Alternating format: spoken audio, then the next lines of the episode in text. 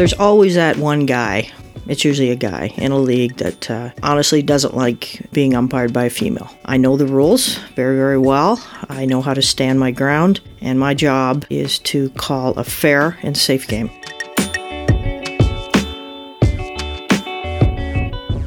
That is Helen Payne, and this is Tiny Conversations.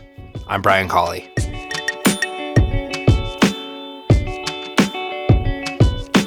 Helen is. I'm the official. Uh, I don't like that. No, I don't like that. She's actually a lot of things to a lot of people. Okay. I first met Helen in the middle of winter at Arrowhead Provincial Park in Huntsville, Ontario, standing in line at the rental department. In the busy crowd with people hectically trying to buy their permits or rent skis and skates, Helen calmly called out, telling me to meet me in her hut down the road. There, in her tiny hut, things were tranquil and focused. I watched as she sharpened my and many others' skates with expert craft. It was remarkable. I was so amazed with the passion of this confident and calm woman, her desire to do a good job, that I asked Helen if I could meet with her at the end of her day and learn about who she really is. Here's that conversation. When it comes to being here in the winter and working, what is it that you love and what is it that keeps bringing you back every single year? I just love that people are getting out and getting active, and I've seen a huge increase in school programming and school kids being active. We think of so many kids being sedentary nowadays, we're staying at home on their whatever, but we have a ton of kids here that they just come and they ski and they tube and they snowshoe and they ice skate and they're very very active and that's what i love people are passionate about winter passionate about what they're enjoying and i get to help them with that and that's a lot of fun One of the things that, that struck me when we met just a few hours ago um, was how much care you were putting into sharpening the skates. What is it that you really like about that? What do you like about doing this? So i'm a very task oriented person. So in just a very short time i can make something pretty. I just like take something that's old and rusty and dull and i get to make it nice and new and sharp and it and it works. There is a an art kind of you got to be good with your hands. You have to be able to listen to the stone and yeah i've done it a long time. When you talk about like there's there's there's an art to it, and just watching it, I can I can see that when you're sharpening a skate, what is actually going on? I just see sparks, but what is actually happening? And, and feel free to get as technical as you want. Well, your stone has a, a shape to it. You dress the stone with a diamond bit and it gives it a shape. And then you gently move the skate against the stone that's revolving at maybe 3400 RPM. And you put an even groove into the skate, which leaves a sharp edge on either side of the blade, which also needs to be even. It's about touch, it's about feel, it's often about sound, and you have to dress your stone a lot. If you press too hard with the blade and the stone, it would just actually burn. You would see the metal discolor. It's just a gentle touch, it's just a whisper, and you allow the revolution of the stone to just basically glide the skate. I like it because you've got to you gotta you gotta baby it and that's what i like about it it's not an automatic machine like you see some places i like the, the fact that you can touch and feel and you know at the end of the day that you did a good job I could tell there was something special going on there. You mentioned that that it's nice that you, there are there are these skills that you've acquired over the years that you can sort of apply in this direct practice. Um, what are some of those skills, and how did you come about acquiring them? Well i was born and raised up in muskoka so a lot of our work has always been to do with tourism so i've been involved i managed a golf course when i was 17 years old i ran the pro shop and i was regripping golf clubs and and doing all the cooking and cleaning at the golf course and helping to cut the grass. And I've just always been involved in anything to do with sports. I worked at a ski resort.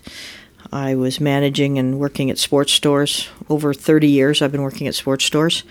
Uh, it's just always been customer service. I've always uh, gained a knowledge of products like skates and skis and bindings and clothing. I don't know. I've just always been geared to that, and so I've brought all those skills into uh, into this job when I started about 14 years ago. It's been kind of a culmination of it all, and, and here I am. I know in the summer one of the things you do as well is uh, you're an umpire for softball. Um, and I'm I, I watch baseball. I love baseball, and I'm very very curious as what it's like behind the plate. Because to me, that sounds terrifying. So, what's it like for you behind the plate? Well, uh, I started umping ball because my legs went. I need knee replacements, have for 25 years. So I loved the game, wanted to stay in it, and nobody wants to umpire. So I've got the personality. I can be a little bit gritty. So it didn't matter to me that uh, people may disagree with my opinion. So I just started umping. I was a good ball player. I just started watching, learning the skills and timing, and it's just evolved over the years. I'm a level three hardball umpire. That's the highest level you can be in Ontario, uh, unless you're a professional umpire. I don't know. I like it. I keep doing it, and when the ice out goes, I'll quit. What's been one of the most trying confrontations you've had as an ump? um, there's always that one guy it's usually a guy in a league that uh, honestly doesn't like being umpired by a female. It just it's a reality. I don't pick on anyone. I don't hold a grudge, but I know the rules very very well. I know how to stand my ground, and my job is to call a fair and safe game. I no longer umpire an entire league because of one person. I had to throw him out of a game for being uh, verbally abusive and swearing, and he threw a ball at the back of my head when I turned around. Uh, many people saw it. The league would not suspend him or deal with the entire team. And when I asked that they deal with the entire team, they said, We no longer need you. So the hardball uh, trainer that I was with the day I got that message simply looked at me and said, Helen, they don't deserve you. You're too good to ump for them. And that really helped a lot.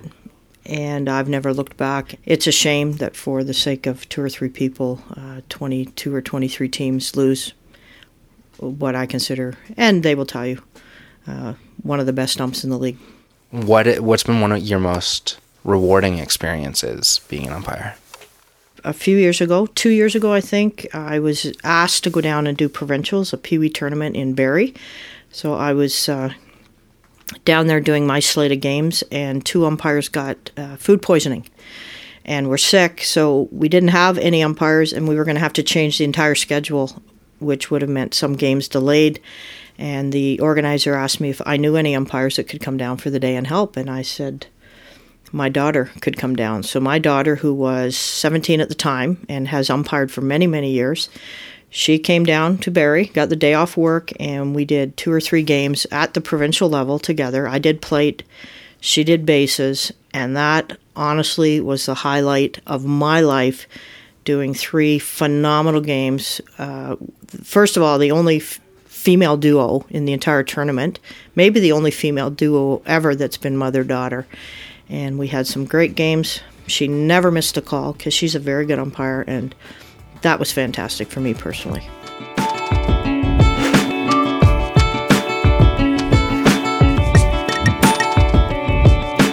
I'm so thankful to Helen for sitting in that room and really opening up to me. I'm also super thankful that she sharpened my skate so well. I had an incredible day skating on the natural paths at Arrowhead. If you want to learn more about Arrowhead or any of Ontario's provincial parks, go to ontarioparks.com. They're all really incredible. Also, if you enjoyed listening to this conversation, I recommend subscribing to this podcast. You'll get a new episode delivered to your phone, computer, whatever, every two weeks, and it'll put a smile on my face. You won't be there to see the smile, but trust me, it's there. Uh, you can subscribe in iTunes, Stitcher, really wherever.